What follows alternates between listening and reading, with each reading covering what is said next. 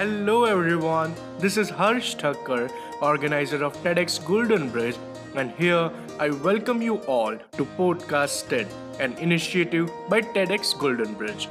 This initiative is a TEDx Golden Bridge podcast where you listen to people who are strong enough to take a step back to leap ahead and jump for a change.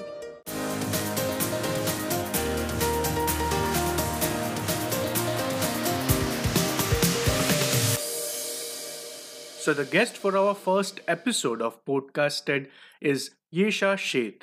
She is a rehabilitation and counseling psychologist. She has been providing therapy to people with emotional and behavioral problems. With the time going on this year, people have realized how you need a strong, fulfilling connection with yourself in the times when you are supposed to disconnect from the world. So thank you so much, ma'am, for joining with us today. And our question for this episode is, what does it mean to cultivate a relationship with oneself? Thank you for that question. Before we talk about what it means, I would like to talk about why we are talking about cultivating a relationship with ourselves. In the past 3 decades, we have undergone tremendous change in how we interact with others and the external world. The access to internet and social media has made us readily available for everyone and less accessible for our own selves and our true feelings. It has only given new meaning to other things that exist outside of us. People, things, animals, nature, the concept of romance, love, success, life, failure, and self-care. We understand all these concepts based on others' opinion of it. Very often, it happens that every time one is confused, in doubt, unsure, unaware, we turn to the internet for answers. These answers, most of the time, are an opinion or perspective of others. I will share my own example here. Few years ago, it's funny, when I wanted to tell my parents about my boyfriend, now my husband, I googled how to tell your parents about your boyfriend. That is funny, right? But we search even these simple things which we believe to be complex. Not just that, few months ago, while I was browsing the internet, I stumbled upon a page that talked about the most frequent questions asked. And one such question was, how to stay happy? Isn't that amusing? So what I understand is that with constant engagement with the external world, we are left with very little time, space, and energy to engage with our inner world. We don't take enough care and effort necessary to understand our feelings, needs, and experiences. When we don't take time to look within and cultivate that loving relationship with ourselves, there are many side effects. These are not very easy to recognize as they are not very direct in relation to something that you did or something that you did not do. But you will always see that the way you are with yourself is a reflection of what you are with other people and other things. Your relationship with yourself is a foundation of your relationship with the world out there. For instance, if you're kind to yourself, then failures won't be that devastating. And if you're patient with yourself, then you will allow yourself to make mistakes, be happy one moment, and be bored the other. Cultivating a relationship with yourself just means to intentionally shift your attention towards your needs, feelings, and more importantly, be willing to do whatever it takes to nourish them. This can be pretty discomforting. I can say that because I have experienced it myself. There was this phase in my life when my inner critique was so loud enough to hold me back from living and experiencing some uncomfortable, yet definitely the most rewarding opportunities and experiences. When two people very close to me, my mother and my best friend Vishakha, pointed out this habit of mine, I denied it. My reaction, my denial was an outcome of me not wanting to embrace change and discomfort. However, I took up my mother's advice of stepping outside my comfort zone and not leaving the uncomfortable situation or uncomfortable thing.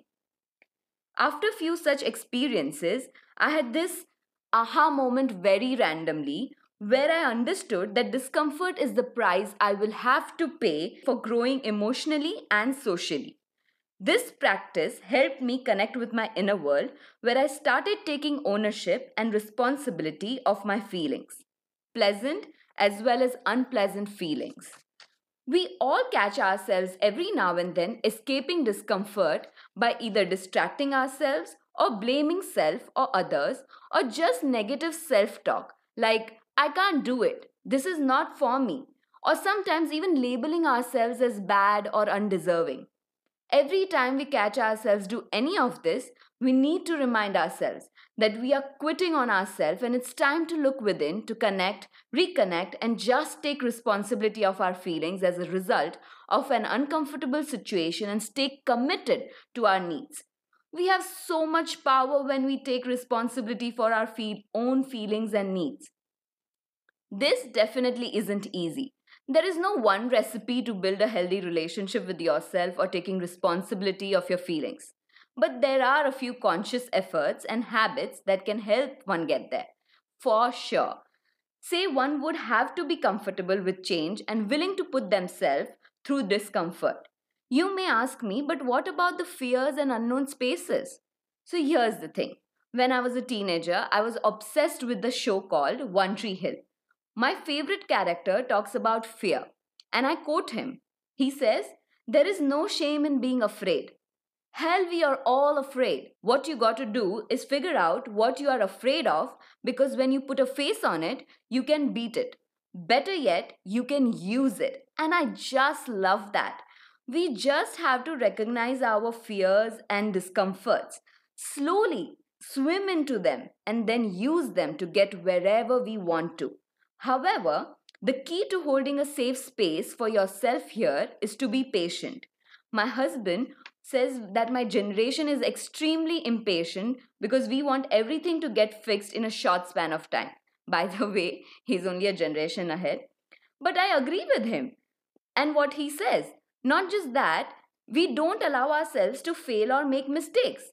And all this leads to a negative cycle of self-blame, which definitely is not a recipe for healthy relationship with oneself. So, it is important that we be kind, caring, supportive, curious, and patient with ourselves. We have to hold a safe and inviting space for our own selves to be who we are and acknowledge all parts of us, the good, the bad, and the ugly. None of these efforts will be worth unless we learn to prioritize our basic self-care.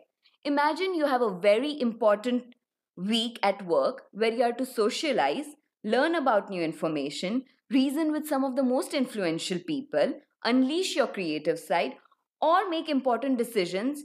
All this while you are sleep-deprived, not well-fed, unrested, inactive months before that, or just poorly fit. That important work week would be a nightmare in that case. It would be hard to maintain a healthy behavior or even go through that week.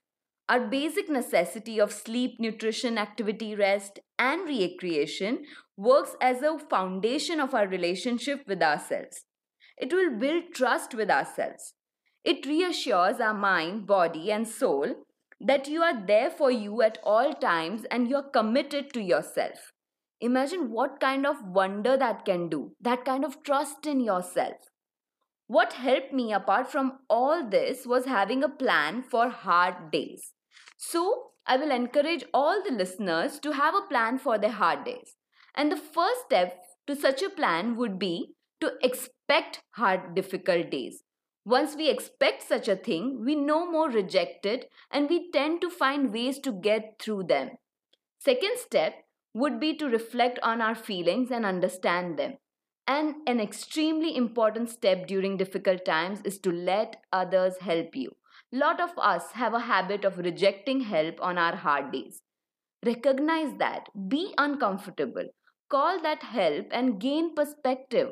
Calling a friend or that help that you trust will act as a speed bump for negative thoughts on a hard day. So do that. It's not wrong to let others help you.